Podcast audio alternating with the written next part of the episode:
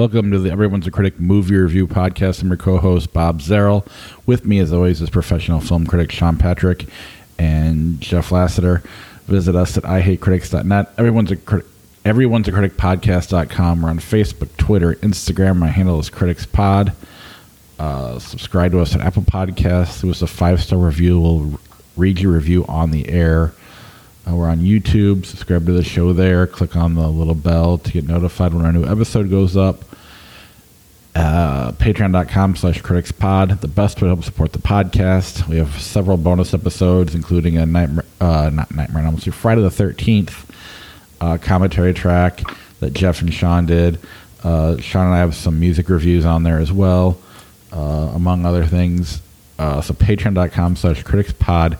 And if you want any of our podcast merch, go to teepublic.com and search for criticspod or go to ihatecritics.net and click on the link in the upper right hand corner. Sean, where can people read your reviews? The uh, archive blog is at seanatthemovies.blogspot.com and uh, of course horror.media and geeks.media. The latest piece in my uh, book project, Horror in the 90s, is up. Uh, the Guardian, directed by William Friedkin. So that's just a, a serialized portion of the book, which uh, uh, is you know in the process. And Jeff, where can Oh, people William get your art? Friedkin. Jeff, where can people Um, your art? JeffLassiter.com is my website. I do have some stuff on TeePublic. I'm trying to uh, kind of take my t-shirt designs and stuff to another company. Um, but for now, they're still on TeePublic. I might just leave them there, but you know, since they cut the revenue stream in half with that, uh, with their shitty new categories, um, I'm not going to rely on them. So sorry, tangent. Speaking of William Friedkin, Sean, Mhm. have you ever listened to one of his commentaries? Uh, no, I don't think so. Absolutely the fucking worst. All he, it's like it's it's just like he's describing it for blind people. Oh man, He doesn't give any insight unless somebody's interviewing him. Like I have the cruising disc, and I'm writing something for about cruising right now, and the the he starts off kind of okay, you know, talking about some of this the behind the scenes stuff, but then he gets bored at about a third of the way through. He just starts narrating the movie, and he did the same thing with The Exorcist. So um, the cruising Blu-ray does have a, a really good uh, interview commentary with him where somebody's actually asking him questions and he's answering them, so he doesn't get to narrate it. But uh, I, I would- if I ever get my hands on a, a inexpensive copy of The French Connection, I loathe to listen to the commentary on it. I, I can only imagine how incoherent it must be on the Guardian, considering how miserable that movie is. All right. Are we ready to get into the new movies this week?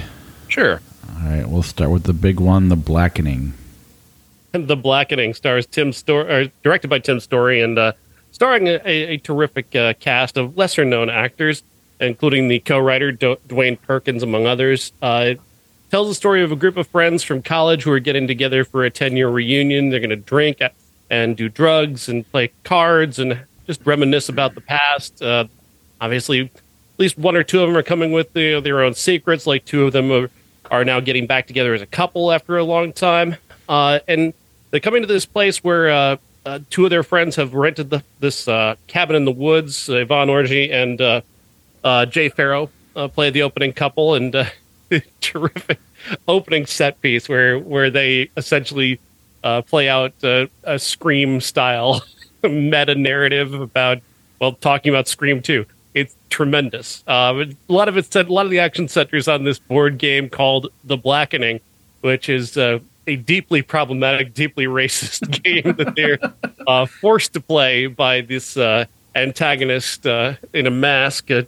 Couple of guys in a mask, I guess. We'll find out later on. But uh, there's a whole big narrative going on here that's both uh, kind of refreshing in terms of how they play it because these characters are so refreshing, but also a throwback to classic horror films about like you know people who you know re- reunion horror. There have been a number of reunion horror movies where you know friends from the past get together, and obviously there's always that one outcast who t- comes back, and uh, Jermaine Fowler plays that character here.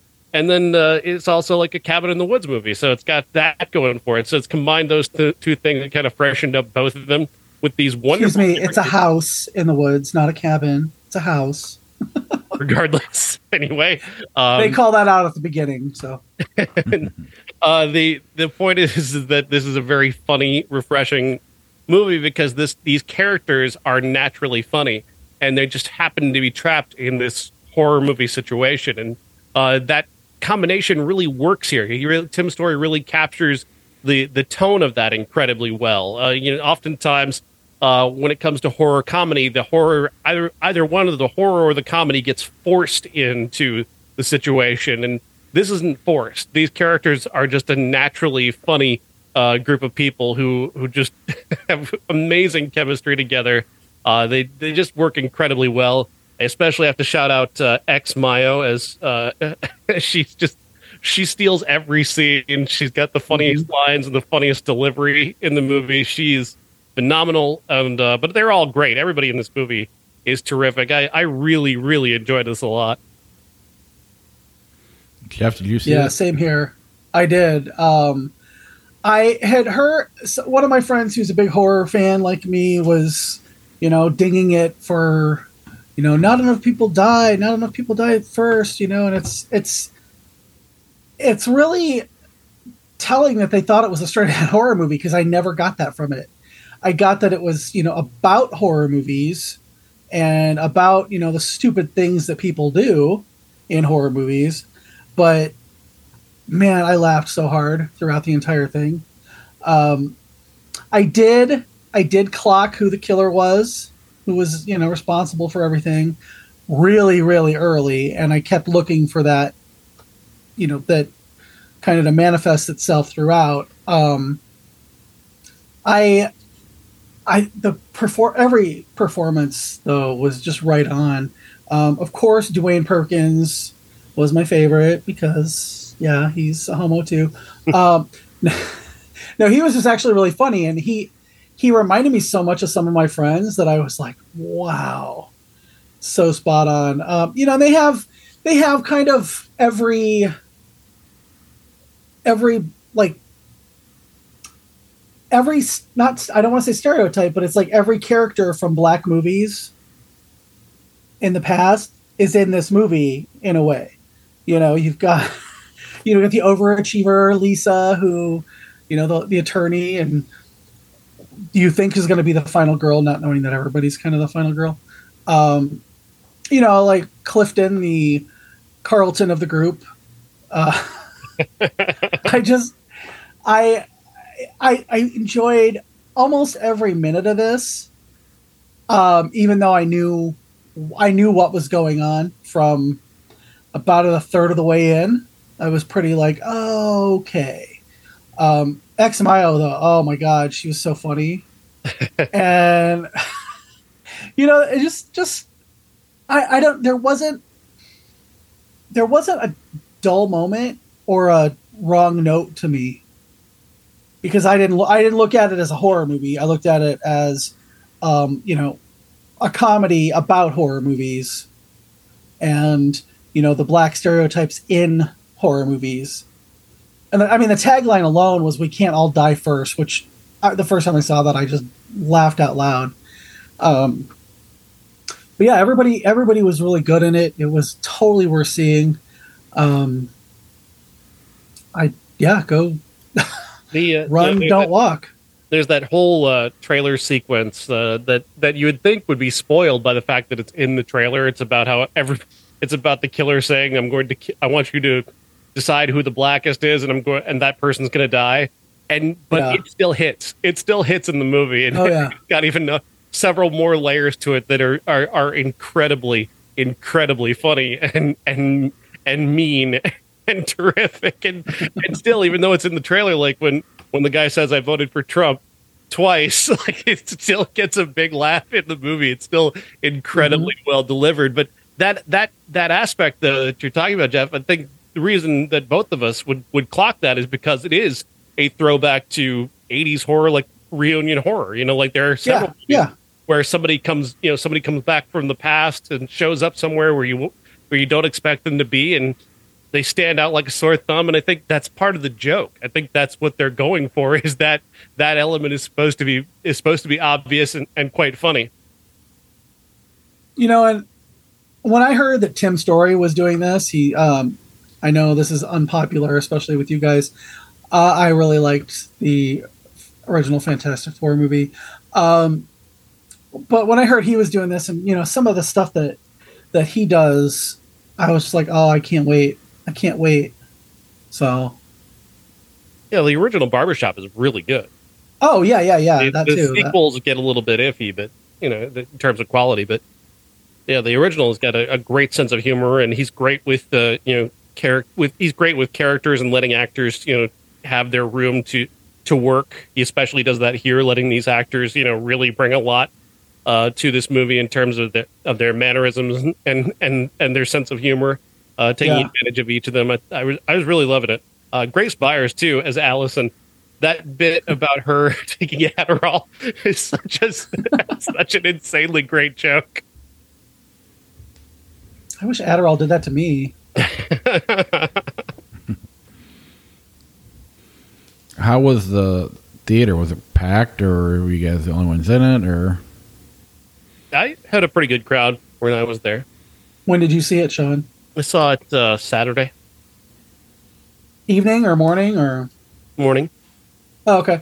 Yeah, I saw it Sunday morning. Well, you know, right at noon, and I had uh, about ten other people in the theater with me. Um, I had one old man who would not stop, like, getting on his phone. So finally, I really loudly said, "Get off your goddamn phone!" And he, he left the theater. um, yeah, I got a couple fist bumps on the way out after that. Um, but everybody was like really into it except for that guy. yeah, You know, he was the only guy who wasn't paying attention. So, but everybody was laughing. Um, the couple that was next to me or close to me at the end, you know, they were talking about. I'm like, did you guys figure out who it was? He's, she's like, he did, he did, but I didn't do it. I didn't. He just told me. He's like, I figured it out. And I was like, okay, yeah, yeah, okay.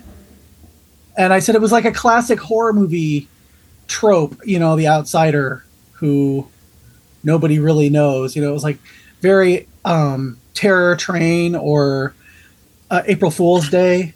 It had that kind of a vibe where you know they're all friends, but they've drifted apart a little bit. So, yeah, well worth seeing it. very clever movie, very funny movie. Uh, still elements, strong elements of horror. Uh, the, the choice to use a, a crossbow as the main as the main thing was very clever. And there's even a joke with the, like the, the the crossbow gets a running gag, which is Mhm. phenomenal. This movie is just so smart. So is it more in the vein of like a? It's not really a parody. Then it sounds like it's more No, like in the Happy I don't- Death Day kind of.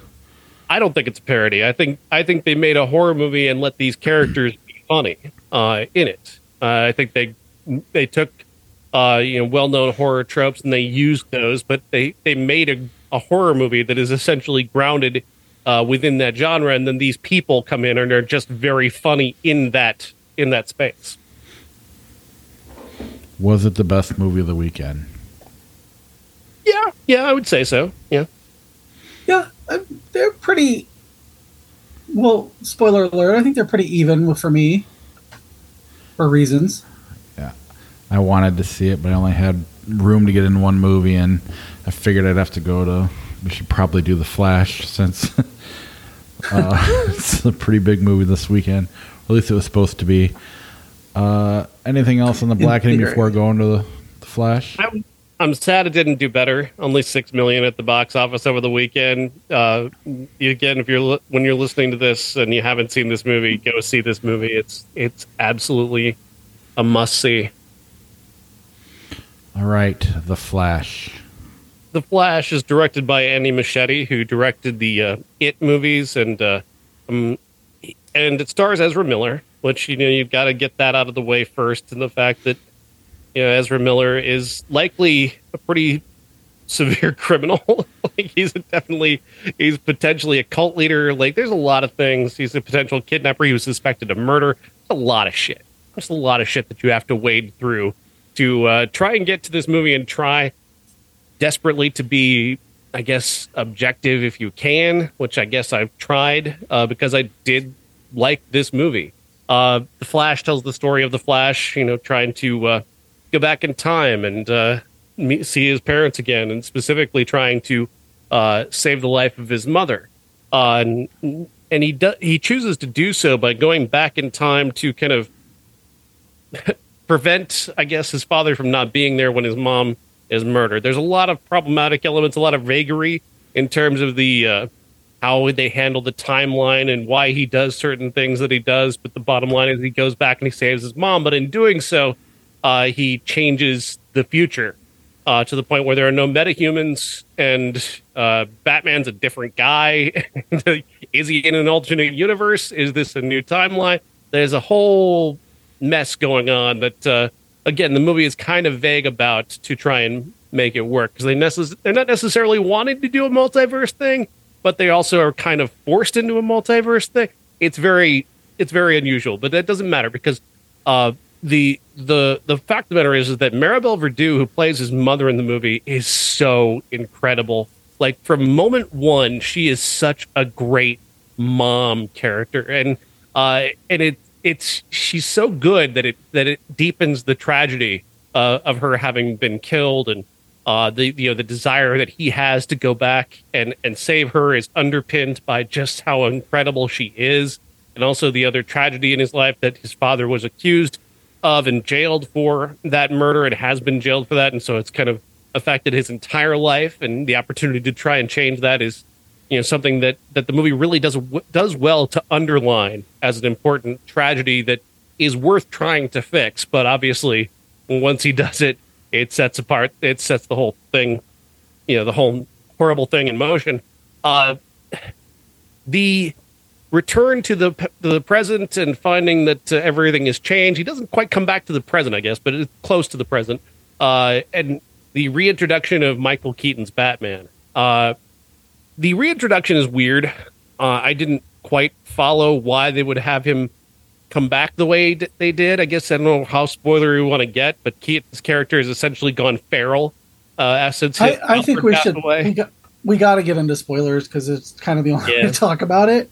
Um, so if you don't want to hear spoilers, then just yeah, you had your chance to see the Flash this weekend. You didn't go see it, so we're going to talk about it anyway. so fuck you. Pretty much. So, I, I didn't buy the idea that he would go feral based off of you know his Alfred not being there anymore, but uh, I once he gets cleaned up and he's in the bat suit again, I honestly got choked up. I got emotional about it. it took me back to being a child. It really did, and uh, I got I just got so excited. And I mean, Keaton hits every beat perfectly. He's the best thing in this movie, uh, other than Maribel Verdú. Uh, he's just so fantastic, and everything that he does worked for me. I just could not get enough of him. Um, the other aspect that I did like is that this Ezra Miller's dual performance is well handled. Uh, the the younger version of himself that is about to become the Flash or becomes the Flash in front of him is is very funny. I guess, like I said, it's Ezra Miller, so it's kind of hard to praise anything that he does, but it worked for me.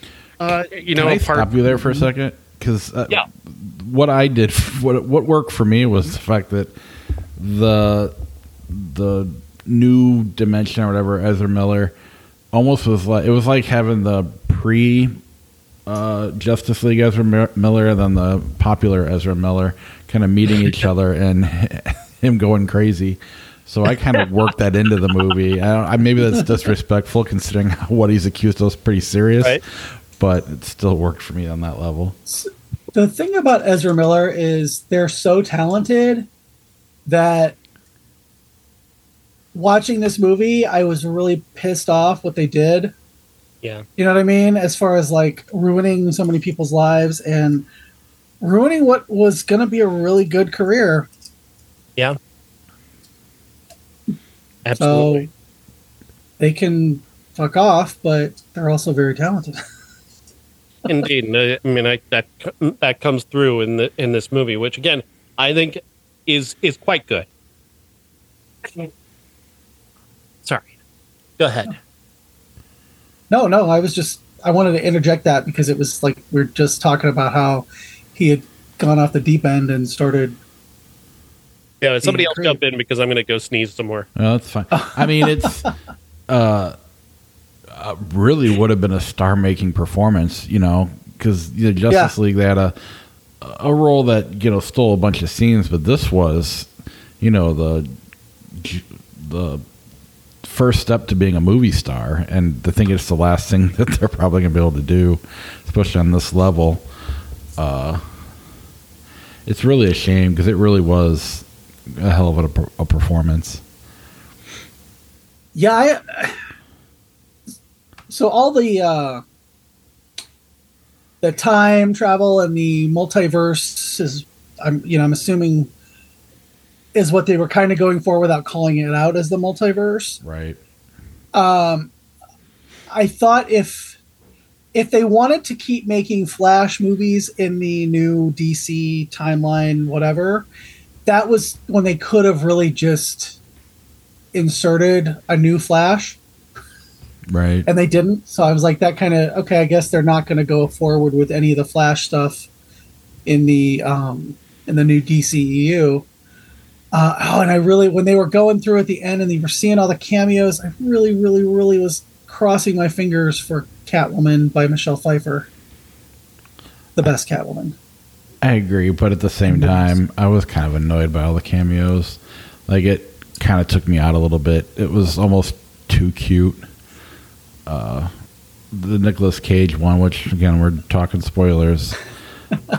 Knew it was there. The fact that he fought a big spider was just like they just put a deep Kevin Smith cut in here from his story. I, I had no idea he was in it. I loved that.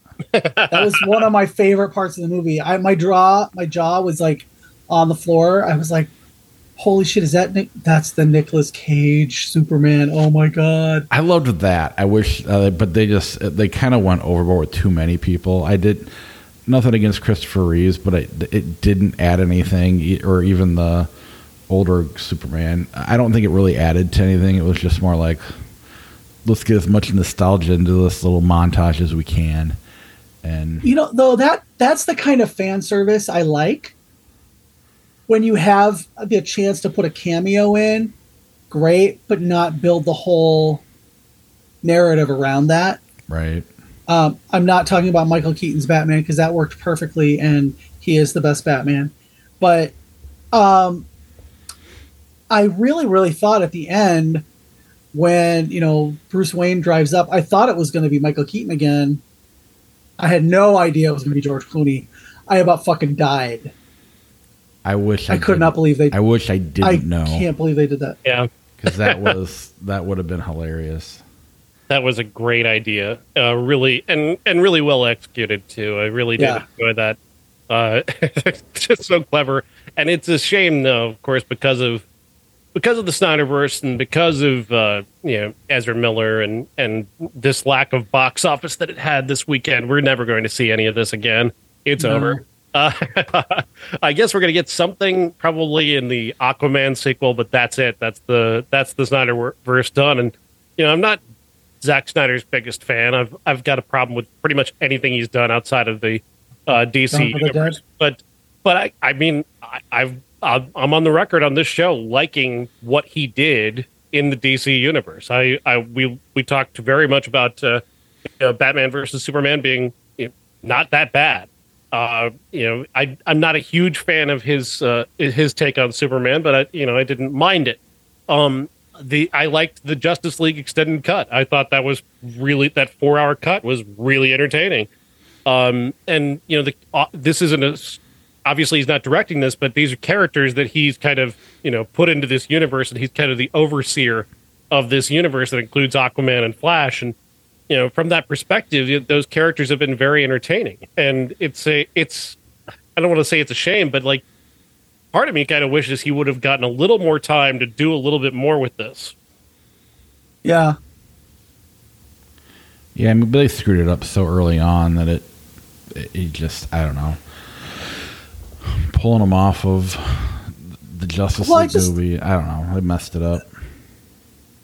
I just really think that, like Sean said, there wasn't enough time to cook. You know, there were so many with with DC versus Marvel. DC, any little mistake they made, oh my god, it's the end of the DCEU. Oh my god, Wonder Woman eighty four killed the entire DC. No, it didn't. It was just you know it was like an Iron Man two where it gets you know a little better later, but not much. Um, but you know, it's it's one it's it's sad to me because I really was starting to get into it. I didn't actually see Black Adam, but that's just because that came out right after they said, "Oh, we're just scrapping all this stuff anyway." Right. So I was So like, "Well, what's the point?" Right. Um, I I hate to like say how much I like Ezra Miller as you know as a performer, but I really always have. Um, and it's sad to me that they turned out the way they did because I would have loved to have continued to support them, but can't. But unlike Marvel, I mean, Kevin Feige got to control all of it. You know, he was kind of the main guy, and you bring directors in. Yeah, All you had was studio involvement the entire time. Zack Snyder really never got to be the main guy. They, it, even though they try to use him as that, and it, if I mean, it just shows you why the studio heads to stay out of creative because that's why it doesn't work. And Yeah, what what uh, what WB Discovery has done to this uh, whole thing is just. I mean, James Gunn, Mhm. I, I I believe he'll do fine, but like, uh, the, their intervention here, like when you look at the whole Batgirl situation, like it, it, it's just this. It's just this whole mercenary profit, profit, profit thing, and not necessarily about making good movies that people want to see. And that's a. I know that's part. I know it's a business. I know we have to accept that it's a business, especially when it comes to multi-billion-dollar franchises. But you know, Snyder was creating something pretty good with his universe, and uh, and he was seemingly making money doing it. I don't understand some of the decisions that were made around that to to, to continuously undermine that idea. I don't quite understand why you would want to take his legs out from under him while you're while he's making good movies that are seemingly making money. It doesn't make sense to me. Well, even like the Ben Affleck Batman thing. I mean, you could tell he wasn't happy with the way things were going. He's like, you know what, I'm done. and I don't know. The whole thing is, it's a shame because I would. I, I'm more of a. If I'm going to be a comic book fan, it would be. I, I'm more to the mainstream stuff, the Superman, Batman kind of. So I would be more apt to follow the DC than I am Marvel. But they just one i even with the james gunn it's like take a break. I don't need it right now. Uh, it's a little too too much and now we got to start over right away. Plus we got this off, this batman and joker thing off to the side. Are they related? They're probably i don't know. There's just too many random weird things going on for me to really care but they the thing about marvel that is so smart is they have had a plan from the beginning. They didn't you know they didn't make a movie and then decide to build around it. They had the event you know they, they were leading up to the avengers from the first seconds of iron man. You know it was like let's let's sit down and plan this. And then they get a plan going and then they you know dc just tells everybody what the plan is before they even start making movies. Right. And so you're looking forward to something and it doesn't you know it doesn't come off quite right. Well then all of a sudden well we're just going to shift course right away immediately. Right. And that's you know that's what led up to this whole like well you know what? Screw it. We're just going to reboot the entire thing. Um, none of this means anything. And you could in theory have reset everything with the flash movie. You know the fact that he's going between worlds and there's you know a multiverse in the DCEU you could have recast Superman you could have recast Batman you know and you could have, I would have loved to have seen something where all the Batmen come together including Robert Pattinson's Batman you know they were all like like that scene in uh Avengers where all the female superheroes have that one shot together Yeah. would kill. I would kill for that scene with all the different Batmen. I, I Yep. just what you have all this IP that you're not using because you know Wonder Woman eighty four didn't do as well or Black Adam wasn't great, you know, and they have to have been thinking about ditching the entire thing for a few years. Well, Well, I mean, it- for- it- go it's, uh, ahead.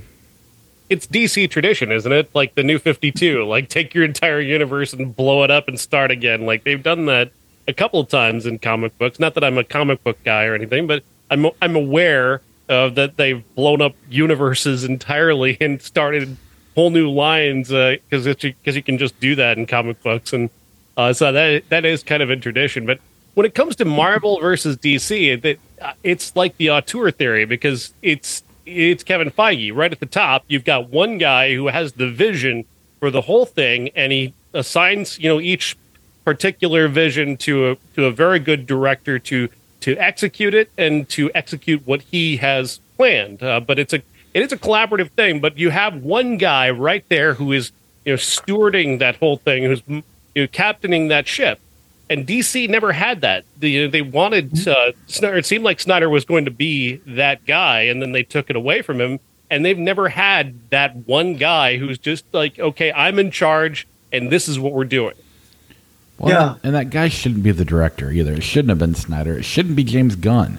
It should be someone like a Kevin Feige to just kind of keep them on course. And even that's not perfect. We talked about with Guardians how they kind of ruined some of those characters doing it the way they're doing it, but Mhm. it still worked. I mean, it worked enough. But yeah, they're just.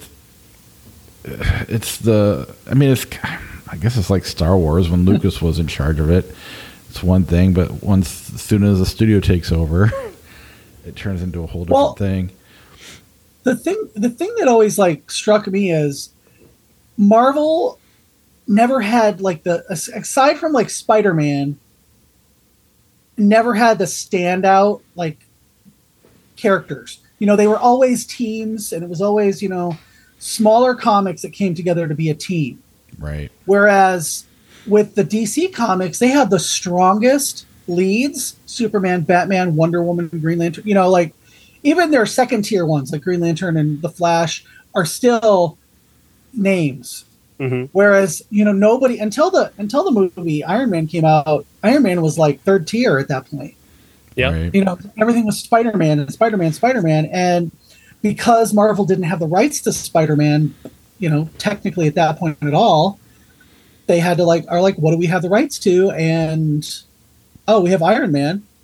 Well let's do something with iron man. And that was what bob said is the the theory that you get somebody who has an overarching kind of vision but they hire the right people at the right time. And instead of dumping all of this stuff on the back of, you know, uh, Zack Snyder and everything has to go through him, he's a director. You know, he's not he's not Kevin Feige. Um, you know, give him the big tentpole movies, you know, the you know, the Batman versus Superman or the Justice League, give him those, but when they had Patty Jenkins directing Wonder Woman, I was like, oh, good, she's a really good director. Mhm. And I think that that's what kind of set the original Wonder Woman apart was they picked the right person at the right time for the right project. And I don't see them, you know, paying enough attention to that in the other movies. You know, Andy Muschietti is fine, but he does have, he's not always consistent. Oh yeah, he's Right. a, he's deeply You know- indulgent as as the second It movie It won. demonstrates. It Yeah. too. Great. Yeah. Cool. Deeply indulgent. yeah, it was like the- I, I saw I rewatched them the other day because I I don't know I wanted to see something different that I hadn't watched in a while, and I was like, wow, this is aside from a few moments in it too, It was awful. it's really not good. well. Let's not But, you know, forget. you- or go ahead. No, no, no, go ahead, go ahead. Well, I was going to shift course. So if you have anything within, Okay, well, just no, no, they also ruined some of these releases by having it come out on HBO Max the same weekend. oh yeah, and yeah, that's where absolutely. that's where a lot of the money loss comes from. And they've already changed HBO Max, so it- it's sometimes you just need to Mm-hmm. Yeah. trust yourself and let it let it. that go Zaslav guy can go fuck himself. Yeah. That you brought that up, and that that kind of. So I don't know if you've, if you saw the thing that was going around this weekend. They're already before the movies are out. They're announcing when they're going to be streaming on Max or on Peacock or what. And I'm just like, you really don't want people to go to the theaters anymore, do you?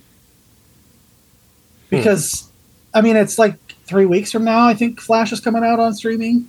Really?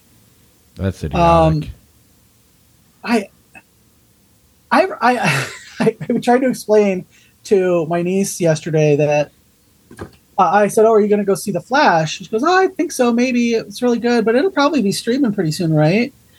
And I, I explained the the Jurassic Park thing that we talked about last week. hmm It was a year and a half before it came out on VHS. And she could not believe it. She's like, How do they get away with that? I was like, It built up. I mean, first of all, the movies were in the theater a lot longer.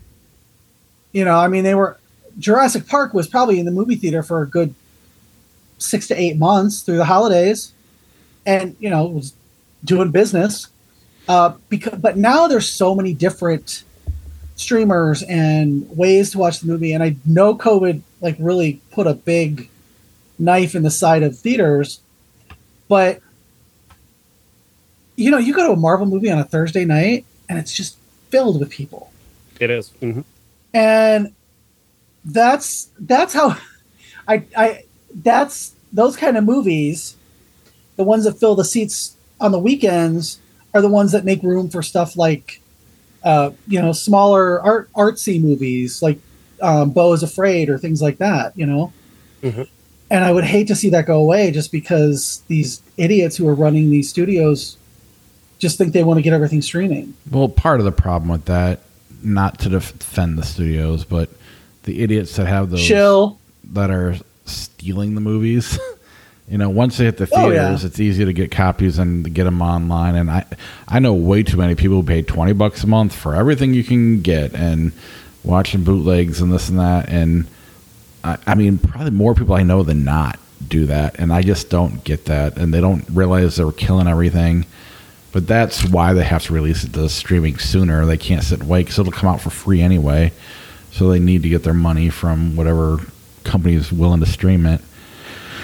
Uh, I don't know. I, the whole thing sucks, and I- don't really know how studios or not studios, but how theaters survive all this, other than movies like I, I really don't know. The whole thing's kind of frustrating, and I hopefully, hopefully it turns around. That said, I have been having a hard time finding two, two or three seats by themselves. The last few times I've tried to go to the movie, movies with my family, except mm-hmm. for The Flash, I had no problem. Thursday night, Friday night, Saturday night, if I wanted to go, I could get. And I was just shocked by that because that's my biggest problem with this movie is somebody I don't know who it was associated with DC or Warner Brothers said this is the best superhero movie ever. which- James Gunn. James Gunn said that. Yeah. That was idiotic. Not. not to mention, there's a million multiverse movies right now. Mhm. Not even the best multiverse. I mean, the Spider Man's way better than this, I think.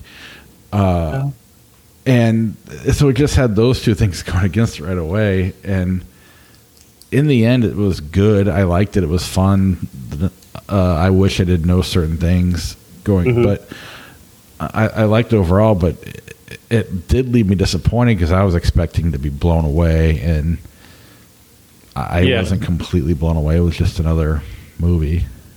It's very good. I, I gave it like three and a half out of five, like on Letterboxd. Like I think it's I think it's quite good, uh, and I think it would have been a nice base to build off of for you know more movies like it. Unfortunately, that's never going to happen. I think like one of my problems with the time travel aspect was that uh, I needed to know why he wouldn't just go back to the moment his mother was murdered and stop it there. And I thought to myself, well, that would be something that they could do in a sequel, and they're probably setting up for him, you know, having this doubt or having this question about whether or not his father did murder his mother. Uh, that that that would be something that they would tackle in the sequel, and so that kind of like so that was in my head, and that kind of you know made that made sense to me. And unfortunately, obviously, we're not going to see any sequels for this now, so we'll never know. But I, I do think some of the time travel stuff was a little bit vague, specifically so that they could get away with a few of these things that they want to do. Um, whether you know, trying to keep it, is it a linear universe? Is it a multiverse? Uh, is it just every possibility that that exists all at once? You know, there's a lot of there's a lot of softness to their uh, to the timeline of how they want that to work, and I'm fine with that. I'm fine with it being soft like that. But I, I did have a lot of strings I felt like I could pull on if I wanted to. I did like how each multiverse was represented by one of those big spinning balls, and the color of it kind of told you who was the right. You know who was yeah. the main person in that one, and then you know when they got to the gray one, it was all the old time serial stuff. Mm-hmm. Um, and I think that that's something. I this this is, would have been the perfect movie to build, like you said, to build the DCEU on because you could bring anybody back that wanted that was willing to do it at any time. You could get new people. You could get a new Wonder Woman. You could get a new Superman. You could, again, I really, oh my god, just seeing all the Batman. I just like my nipples are hard thinking about it.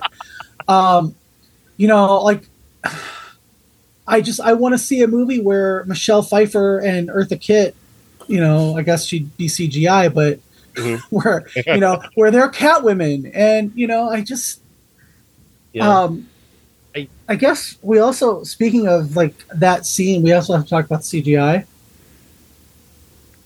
Yeah, because apparently this that. It was on purpose. Yeah. Um. Okay. sure, Jan. I heard that. I was like, um, you know what? They tried that shit with the new Fantastic Four or the Fan Four, to, Four Stick movie a, a few years ago oh no, it's supposed to look that. No, it's not. Come on. In a world of Avatar, you're telling me that they all look like statues on purpose. But I mean, I think that once I think I think that they had to make all the people in the you know whatever the they called it I forget where it's spinning around and you know all falling in on itself. Mm-hmm. Um, I think they had to make all of those people look like statues so that it didn't look so jarring when Nicolas Cage's sex doll showed up later with his smooth vinyl skin and. Uh, was uh, was that a fully CGI creation, or did Cage oh, yeah. shoot anything? No, all of those apparently were all fully CGI. I mean, it looked just like the the promo shots they did with Nicolas Cage like a CGI I, version yeah. of that. I died though when I saw that Spider. giant that was so fantastic. But like fifteen percent of the audience got it. sure. I mean, I, am glad they did it, uh, but and and I, that I did laugh at that because I did not know that was going to happen. Uh, but still, it was just I don't know it. It I mean, the stuff that you were complaining about, Sean, the pulling the strings out, I didn't have a problem so much with the way they were. I don't think it was a linear because he clearly gets knocked out of the timeline by himself. You don't know it's himself to the end, but and even Ben Affleck's Batman has explained to him why you got to be very careful. You can't change anything. Don't go backwards. And so I get why he wouldn't go back to the murder and why he'd try to do something more casual, like whisper something about a can of tomatoes. Uh, I, I bought into all that, even though it's convenient the way they went about it. Just they said one thing so that they could tell their story and keep their their science based time travel or however you want to whatever you want to call it. Uh, but I, I, at least bought into that. But I don't know. The, overall, I would say it's good, but I didn't. The George Clooney thing at the end. If it was Christian Bale, I don't think it's as good. If it's, I mean, obviously Val Kilmer would be a mistake, but mm-hmm. I just Pattinson would have been good. would have been fine, but it's not as funny unless it's Clooney. Yeah.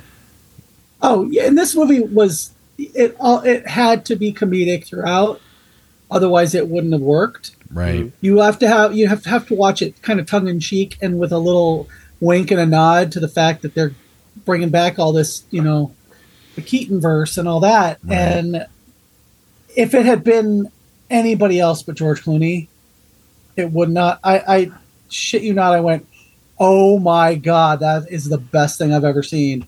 and the guy behind me was like, "Yeah." So, I, you know, I just it, if if it had been Pattinson, everybody would have been like, "Oh, wait, are we doing this now?" You know what I mean? Mhm. Right. And Bale So- would have been cool, I guess, but it's still you need the laugh, and I think that's why Yeah. Clooney's the best choice. Anything? I mean, I guess also why he pro- Michael Keaton was uh was feral so they could put another guy in a wig and you could hide it easier. It would be the only thing I can think of why uh, they made that choice. Yeah, maybe. I just didn't buy that, but that's fine. Like I said, once he's cleaned up and he's Batman again, he's just he's the man. Like I, I got emotional. I got emotional. seeing Yeah. I wasn't bothered at all with the fact that they hadn't touched his equipment in 20 some odd years and it still worked just fine. Yeah. That didn't bother me even in the least, even though I think in the lesser movie it would have. You know, Sean, he's talking about getting it emotional. This really was an emotional movie, even though it was, you know, kind of lighthearted and kind of tongue in cheek. You know, the scenes where he's saying goodbye to his mom. I mean, Oh. come on. Oh, that was a Yeah. great scene. Wow. You know, just like I believed every second of that. As someone who has lost their mother and wishes they could have that, Oh, absolutely every second. And she is so good. oh I mean, I she's think the amazing, and her charisma in just a few scenes is just off the charts. Yeah, yeah. Um, you know, I mean, she. One of my friends was like, "Wait a minute, is that the lady from Itu Itu Mama Tambien?" I'm like, "It sure is." Oh my god, I just watched that movie. That's amazing. so, I, I have a feeling that she's gonna have a kind of a an American resurgence here. That'd be nice. Well, and the fact that, you know, he had to kill her to end this movie, you know, that, uh, Yeah, that to let her die, let her go. that Mhm. that's a great plot point and uh yeah and even the courtroom scene with ron livingston at the end not nowhere near as good acting but it was still an emotional scene he's fine playing ron livingston uh, but yeah it's But I, I still want to know who killed his mom. he did Right? I, isn't that what happens in the comics isn't it reverse flash or something like that i have no idea Could be. that's what my son And, was but telling then me again, that, like I said that before, that's what probably what they were going to do in a sequel. Hence, why he wouldn't go back to that specific moment. right yeah. It's Jack Nicholson. It was Jared Leto's Joker. Ugh. no, thank you. anything else on the flash No, but incidentally, if you put uh, Jerry Seinfeld's face over uh, Jared Leto's in that, it still works. It will be streaming in three weeks if you want to see it. uh, our classic this week is the 1989 Batman. And what else is there to say about this? It just still holds up. It's still, it's still incredible. Uh, you know, it's it's a memory from my childhood I'll never forget. I was you know 13 years old, uh, walking into the uh, theater in Davenport that is no longer there. Uh, trying to walk in, but there's this sea of humanity that is pressed out the doors and around the corner.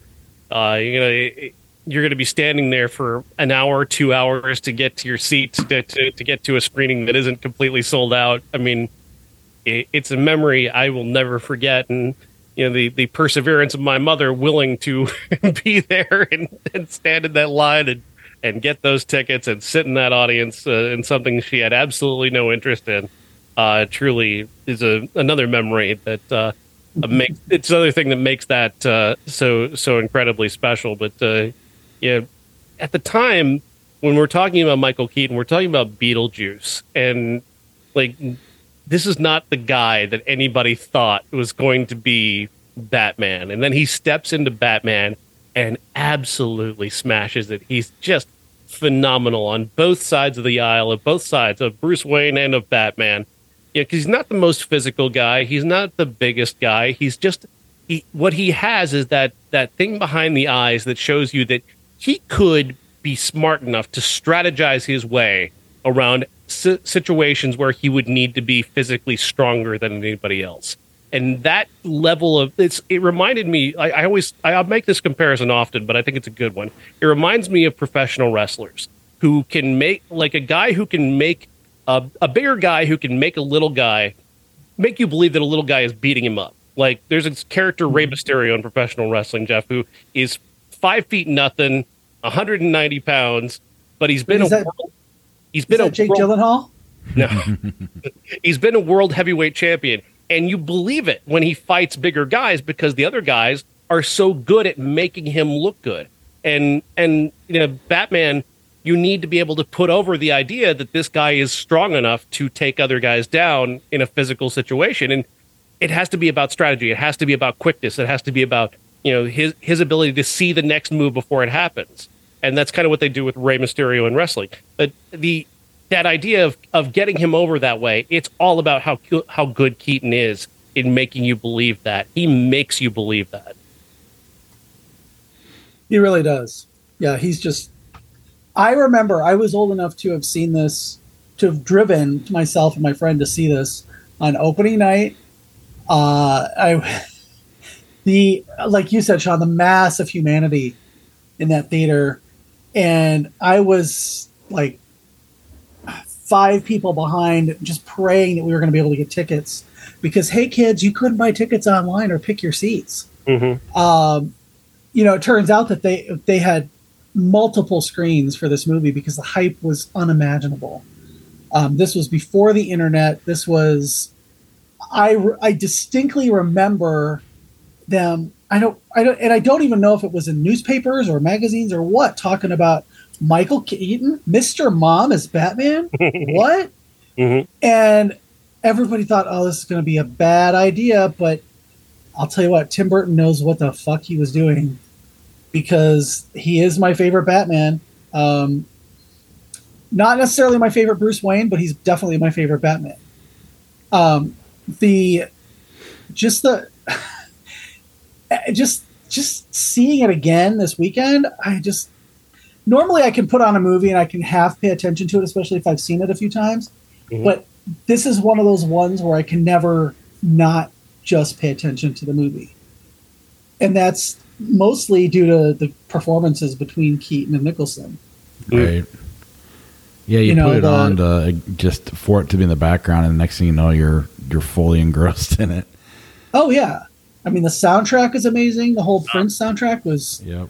I mean Danny Elfman this is I think was that I think that was his first big I think so. yeah. blockbuster.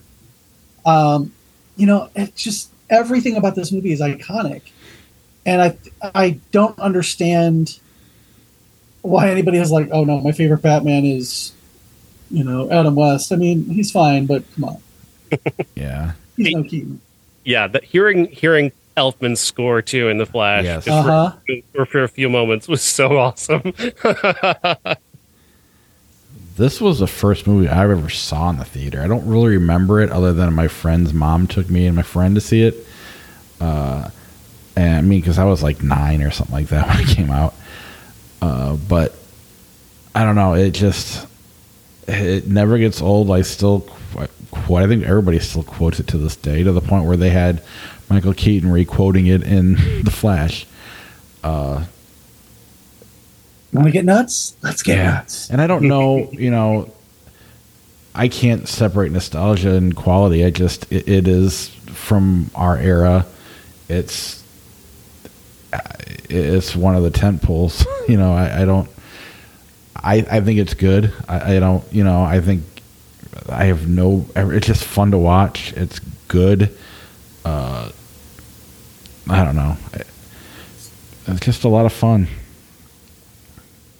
Yeah, no, you know Nicholson. Uh, Nicholson's Joker is is uh, so iconic. He's just he just it's very Nicholson in terms of the performance, but hmm even with that, he still he, he makes he takes his, this iconic Joker character and turns it into Jack Nicholson essentially, and uh, you know he forces everybody to try and and have to be very very different from him in order to try and stand out. You have to be you have to not be Nicholson, which is what makes Heath Ledger so incredible in his performance is that Uh, he doesn't try to do anything that Nicholson did, and still makes his own, you know, version that is even, I think, even more iconic in terms of that character. Right. Uh, he doesn't necessarily top Nicholson. He just does it differently and perhaps, in my mind, better than, than Nicholson does, just because Nicholson is so grounded in Nicholson. But he's such an essential part of why this is so good. Uh, he's so entertaining. He's so charismatic. He's so funny. Everything that he does is, uh, you know, it's got that touch of madness that uh, you know, only Jack Nicholson can bring. Uh, the gleefulness, the way he, that gleeful madness that he brings to it is just, uh, the energy in like the party man scene where he's just dancing around like ridiculously. It's so awesome. And, and to the point where it's like kind of scary. Like he's he's having such a good time being such a villain. It, it actually gets kind of scary at times, and I, I really loved that, especially when I was a kid, uh, being a little bit afraid of just how nuts this guy really is. Uh, he really he forces Keaton's game up. Keaton is forcing him up. Everybody is just you know topping themselves.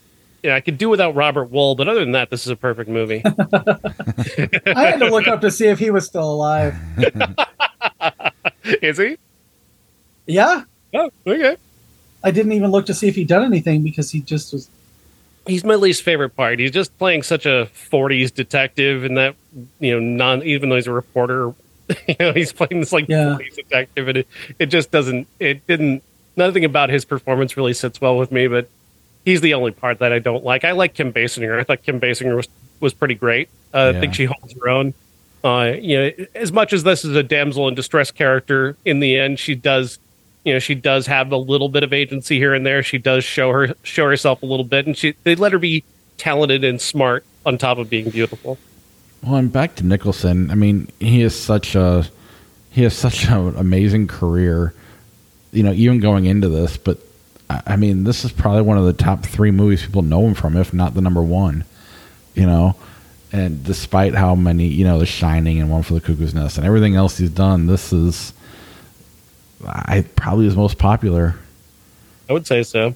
You know, it's interesting you mentioned that too, because like there's an entire generation eh, and to multiple generations that only know him as the Joker, and those Right. kids get to grow up and go find Nicholson other places and have those experiences that we got to have, you know, seeing The Shining for the first time or seeing Cuckoo's Nest for the first time or, you know, The Last Detail. Like, there, I, young generations of film fans, this is like Batman is like the gateway to this amazing, you know, Nicholson universe. Well, I mean, granted, I was nine, but that's my. I, that's, I knew him as Joker for the longest time.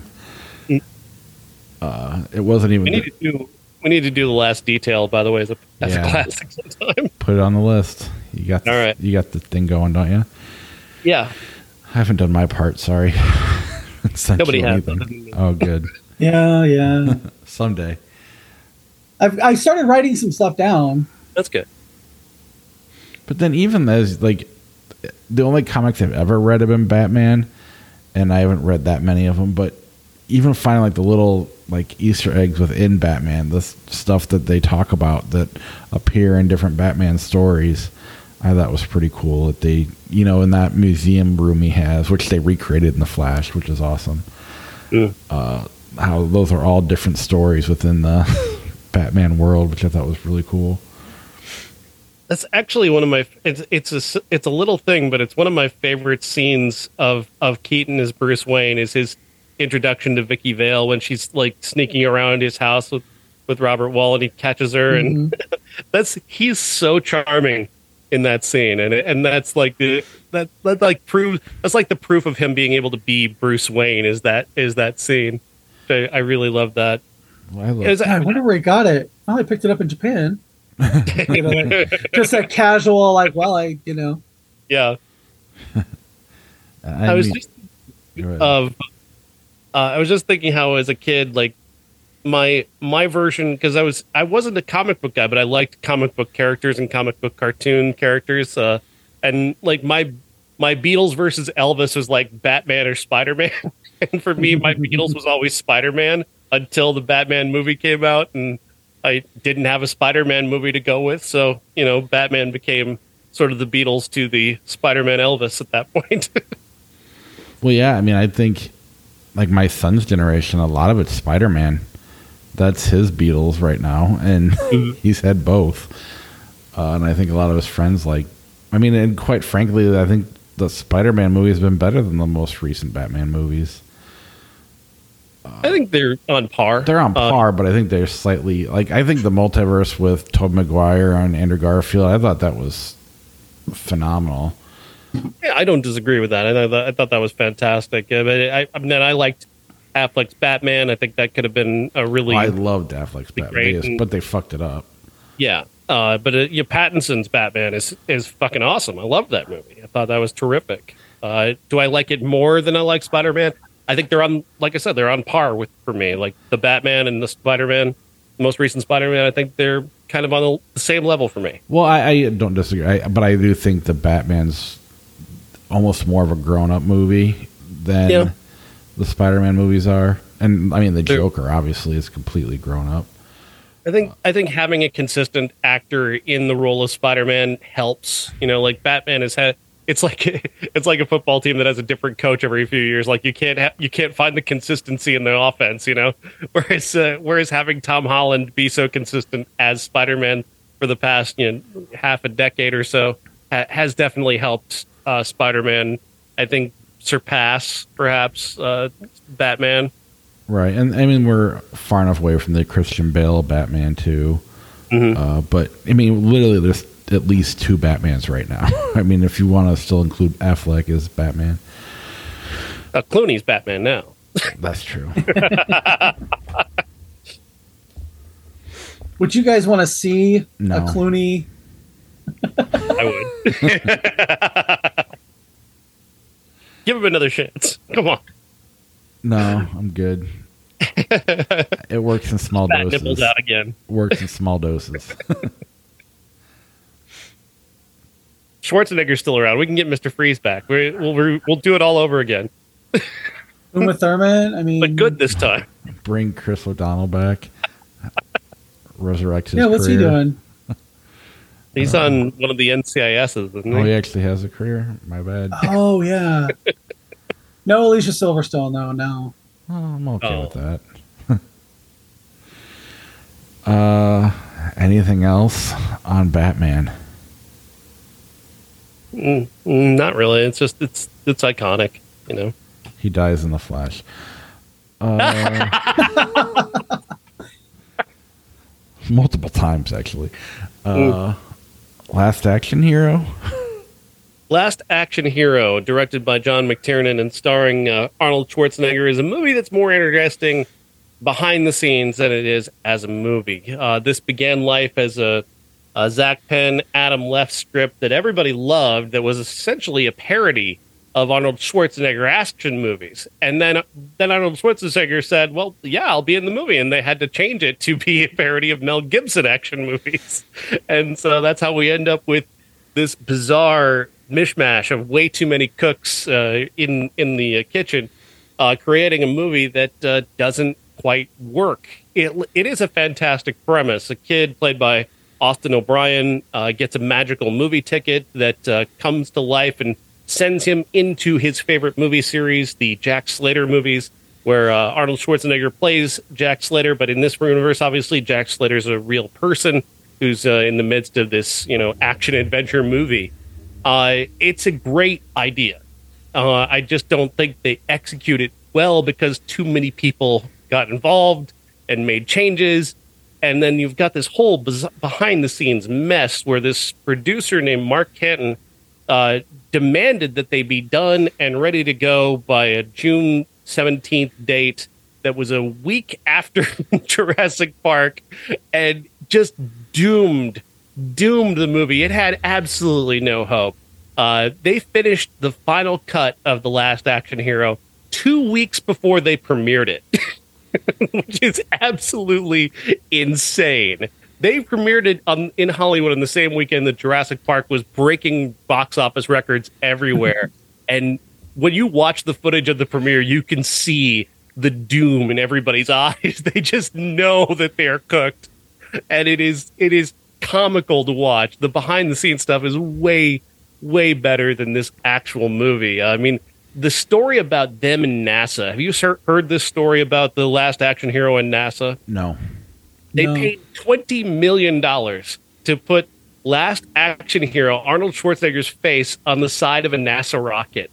And then the rocket couldn't take off because of technical problems, and so it, they were they had to push it back to after the movie came out, and then they just decided to scrap it entirely. So it's like the perfect metaphor for this movie. It's like this this great idea that just can't get off the ground. Uh, it's so perfect. Um, the movie like it has some inspired moments like it, i i do like a couple of the jokes i guess where like there's one where schwarzenegger austin o'brien has just gone through the screen and he's in the backseat of schwarzenegger's car and he's in the middle of a car chase gun battle and schwarzenegger pauses to change the mini disc of the rock song that's playing. Because there's always a rock song playing during his action scene so he's got to and he's providing his own soundtrack. That is the kind of joke that demonstrates some of the potential that they had here, but it, it just it never works. It, as much as I want this movie to be good, as tr- much as I try to will this movie into being good, it's just not. I'd never seen it until this weekend. And, Wow. And you're 100% right, right? You know, when you said he's playing Mel Gibson, you know, you had your main guys, Mel Gibson, Bruce Willis, Stallone, Schwarzenegger, and then you had your side guys like Van Damme and Seagal. You just, if they would have writ, changed the script to match the Schwarzenegger style action here, it would have worked, I think, way better. And I mean, how hard could it have been? Or just cast Mel Gibson? Uh, and I don't know. It just that's where I think it hurts the most, other than the too many cooks in the kitchen thing. Is Yeah. just if you just you gotta be more meta with it. Maybe they're too afraid to do that back then. I don't know. They, there was a little bit of that in this, but That was the intention. and then Schwarzenegger got cast, and Schwarzenegger, to his, to his to his credit, he was very professional. Everybody loved working with him on this movie, and he was very uh, as much adaptable as possible. But at the same time, he really wanted to be cool in the movie and not be the subject of the joke, and that's why you you know it doesn't quite work. He has to be a little bit more of a fool. He has to be more willing to take the L a couple of times in this movie. And Schwarzenegger is so obsessed with being cool uh, and making the character seem cool, and McTiernan in the same way, uh, that they lose that element of it that could have been, you know, broader and funnier. right. I mean, Stallone as a Terminator is only so funny, you know. Yeah, And that's what I think. He was willing to make fun of his friends, Right. not so much himself. yeah, Uh, and the soundtrack, I for a rock fan, was I had that. I, you know, I knew Yeah. all those songs, but I don't remember Megadeth, Def Leppard. everybody. Anthrax, Alice in Chains, Aerosmith, everybody was on it. And one, I didn't hear half the songs in the movie or even in the credits, yeah, uh, despite him changing the the disc mid chase scene. uh, uh, did they play the Def Leppard song? Because that was a huge hit out of this movie. I thought it was over the it was over the credits, I believe. Oh, not the initial credits. no, like the secondary song with the credits. Christ. That was a huge hit from this movie. Yeah, Uh, but I mean, it was fun enough, but it was more because I could kind of, I, I, if I knew what you knew, it'd probably be even better. But uh, it was kind of fun to laugh at a little bit. Jeff, have you seen it? I have not. I was gonna watch it this weekend and just got away from me. It's on Netflix. Yeah, I don't have Netflix. Oh, What'd you do? Share a password? No, I I canceled Netflix a long time ago, Huh? like months and months ago. Um, they just weren't. There wasn't enough that I couldn't stream elsewhere. So I'm still watching The Last Dance over and over again at night. when I go to bed. uh, and then ESPN makes it even better when like Scottie Pippen says shitty stuff. It's all fun. Uh, anyway, what do we got next week? I Forgot to write it Uh, down. So far, in terms of the theatrical releases, the only two that are on the theatrical release list are the new uh, Jennifer Lawrence comedy and uh, No Hard Feelings, and um, oh, uh, Asteroid City. So, Past Lives or God is a Bullet? Are we going to get either of those or? Not sure. Don't know. Alright. Uh, they're not currently on the release list for, for our local theater. Okay. I looked up. Uh, I looked up "God as a Bullet," and oh my god, it has such a great cast, and it also has what's her face from Mad Men. Um, but yeah, I wish that was coming here. Don't know that it's not. They won't make. They don't tend to make the official. Our our theater doesn't tend to make their schedule official until Tuesday night. So that'd be the time to check. But as of right now, it's not on there. 1993, we got Dennis the Menace, House of Cards, Sleepless in Seattle. What's love got to do with it? What are you watching for the show? Sleepless in Seattle, and uh, we had some scheduling issues this week, so it'll be a double episode with uh, Last Action Hero and Sleepless in Seattle. Um, and of course, we got the Jurassic Park episode still to come out, uh, which uh, It'll be out Thursday sure- morning. Amy Amy and MJ, I'm sure, will be losing our fans uh, as quickly as possible with their takes on Jurassic Park. Really? Uh, yeah. Do we have a classic in mind for next week? I don't. Okay. We'll add one later then. Yeah, we'll have to come up with something. Only people I knew would make lists I know. of those and send them to me. I just haven't emailed you a goddamn list yet, Sean. You heard us both complaining about our jobs before we started. Yeah, We can't all work for. No, I'm not going to say it. Without your permission, I'm not going to. Mm-hmm. Okay, share. I'm assuming you guys are up for Flickchart, Sure. wherever that is at. Here we go. Do we want to run Batman through the gauntlet? We've ever done it. yeah. Not that one.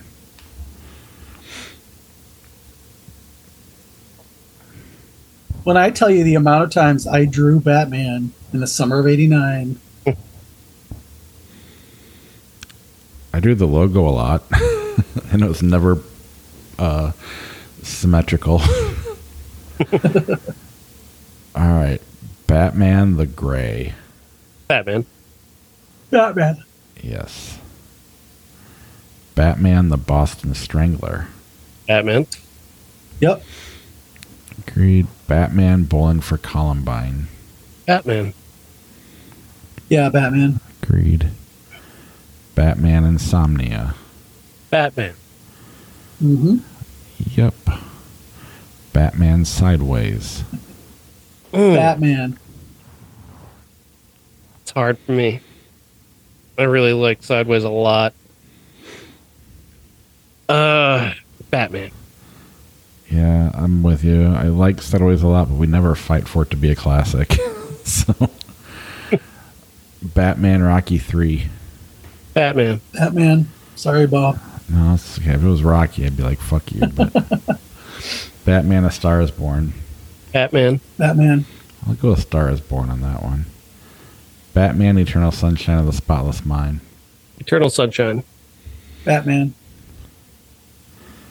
God damn it.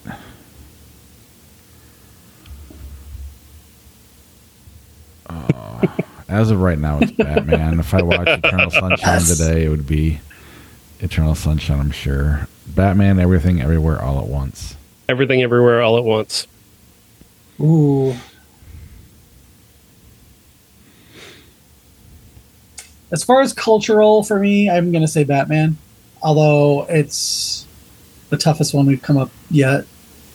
It's Everything, Everywhere for me by a fairly big margin. And I like Batman a lot. Batman, Hereditary. Hereditary. Hereditary. Batman, High Fidelity. High Fidelity. Bat- Batman. I'll go Batman on that one. Number eight between Hereditary and High Fidelity. All right. Anything else you want to run through the gauntlet, or just rank random No. movies, or end the show altogether? Flash. the Blackening. it's good. It's just not. Yeah. Safety not guaranteed. The Dark Crystal. Safety Not Guaranteed. Yep. I love that movie. Chinatown, Rosemary's Baby. Chinatown. Rosemary's Baby. I go Chinatown. The Mummy, Tomb of the Dragon Emperor, District 9. District Nine. Feel free. I don't care. District 9. Star Trek 4, The Voyage Home, Muppets from Space. Muppets from Space. Yeah. I agree. But it is. I take it you're not going to Trek Fest next weekend, Sean. Is that what it I don't is? hate Star Trek. I just don't like the. I don't like the original cast Star Trek movies. Yeah. Rango, the creepy fucking kid in apartment. Never heard of that one. Never heard of that. No. Rango, oh, come on. Really? Rango Fury. Rango. Rango. Agreed. How to Train Your Dragon, The Hidden World, The Abandon. I'm not sure what the Never heard abandoned the What abandoned. the is. fuck? Why are you doing this flip chart? because we've reviewed. We've done too many movies. They're just Under the Skin, How to Train Your Dragon, 2019. under the skin. Under the skin. Absolutely. Mission Impossible, Rogue Nation, or River Runs Through It. Mission Impossible When does the next Mission Impossible come out? this summer. Every other year. Thank you, Sean. Could you vague that up for me a little bit? Coming out a couple weeks or something. Okay. I've never seen any of them because I hate Tom Cruise so much, but I'm going to take one for the team. Do it. They're great. I'm not. Yeah, yeah. Uh, I don't really care. Do you like it? Do you have a preference, Jeff? Or I know you haven't seen Mission Impossible, but just let Sean have I it liked. The River Runs Through It. Craig Sheffer was pretty hot in it, but I've not, like I said, I've never seen any of the uh, It's a snooze. Mission snooze. Impossible movies. It's a snooze. I don't. Well, in I, that don't, case, I really don't care. You can pick Mission I Impossible. I haven't, don't. I haven't seen either one, so. Meet Huh. the Robinsons. Frankenstein meets the Wolfman. Frankenstein. Meet the Robinsons. God damn it. I'll go Frankenstein. Friends with Benefits, Ali. They're about the same bland, forgettable thing for me. So Friends with benefits because I like Mila Kunis better than Will Smith. Agreed. Uh, top Secret, The Business of Strangers. man, that's I've tough. never, I've never heard of the Business of Strangers. Neither Business of have Strangers is uh, Stockard Channing and Julia Stiles. It's a pretty terrific drama that I Oh, highly recommend. I- okay, I've never seen it, but I've heard of it now that you say that. I would say Top Secret. Yeah, I would watch Top Secret anytime. Val Kilmer's hilarious in that fucking movie. The Savage Bees, Elysium. I've never heard of Savage Bees, but I want to see it now based off that poster. Yep. Aftermath, Elysium. Not sure what Aftermath is. 39 Steps. The 39 Steps all the way. Yep. Phenomenal movie. Good book too. Rudy, Eternal Sunshine. Eternal Sunshine. Eternal Sunshine. It's very easy. We're the only podcast that hates Rudy. It's not that I hate Rudy. I hate everybody that likes Rudy. when Harry met Sally, the last Airbender. when Harry Met Sally. yep. And I don't hate the people. I hate that they like it so much. That. Ice Age 2 Cube. Cube. Cube. Ice Age movies are insufferable.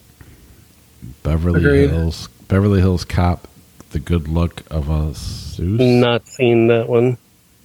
One of the first movies ever made, apparently. Beverly Hills Cop. Safety Not Guaranteed. Safety I know. not guaranteed. I like Controversial. Cop. For some, but like, yeah, safety not Guaranteed. Well, no one's seen it. That's why it's controversial. I think if you watch it, it's pretty amazing. Lucy Jr. Lucy. Yeah, Lucy. Yeah. Little Nicky, The Jungle Book 2016. Jungle Book. I don't even, and I don't like the Jungle Book, so that tells you. Well, I'm gonna pick Little Nicky just to piss Sean off. I've never seen the Jungle Book. uh, The, ori- the I've seen the original. I haven't seen that. I'll go with the You underestimate Book. how much I care. Dog Day Afternoon, The Natural. Dog Day Afternoon. Dog Day Afternoon. I hate The Natural too. Idiocracy, Serpico.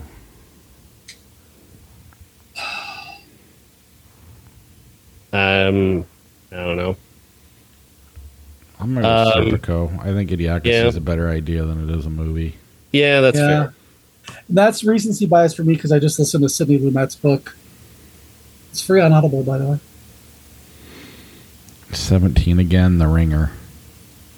Hmm. Fishing with Gandhi. Every time you say that, the show automatically ends. So okay. All right, that is our show. We should look at see if the Savage Bees is available since we're looking for a classic. I'm just kidding. uh, anyway, if you think of something, let me know. I'll try to get you a list someday. All right. All right, see you guys later. Yep. See ya. Bye.